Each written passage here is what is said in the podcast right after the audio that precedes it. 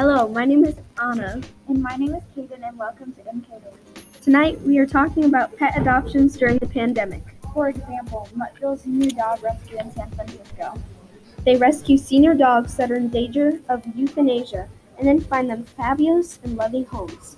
When Sherri Franklin, founder and CEO of Muttville Senior Dog Rescue in San Francisco, and her team got the shelter in order, They decided to close it due to COVID 19 and, everyone else stay home and work from home.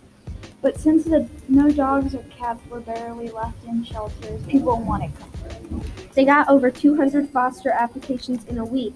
They usually get 20. They have also actually bathed the dogs. They have been as careful as putting on gloves and masks. As well as maintaining social distancing with their customers and very careful around the dogs. They have new leashes that are freshly laundered and kept in a Ziploc bag that's been sanitized. They moved 86 dogs into foster homes. They're thanking the community for in help. They started making protocols around contact meetings. They're doing it so people are possibly thinking of adopting a dog for life without meeting it in person yet. There have been adopted. They have adopted 78 dogs in shelter. Sherri Franklin said it's been very heartwarming to actually see the adopter hold the dog and meet them for the first time in person. People said it was nice to have a bright side to the pandemic.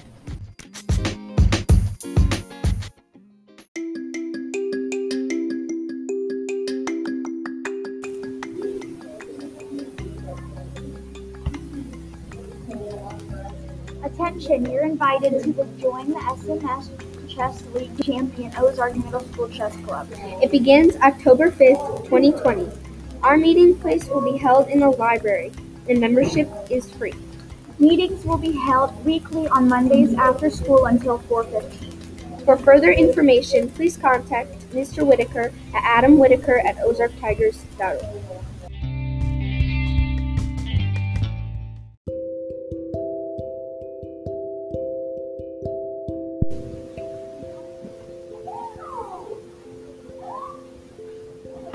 In conclusion, the Pet Adoption Center has worked so hard for this moment. If you would like to learn more about how to adopt a dog, go to adoptapet.com.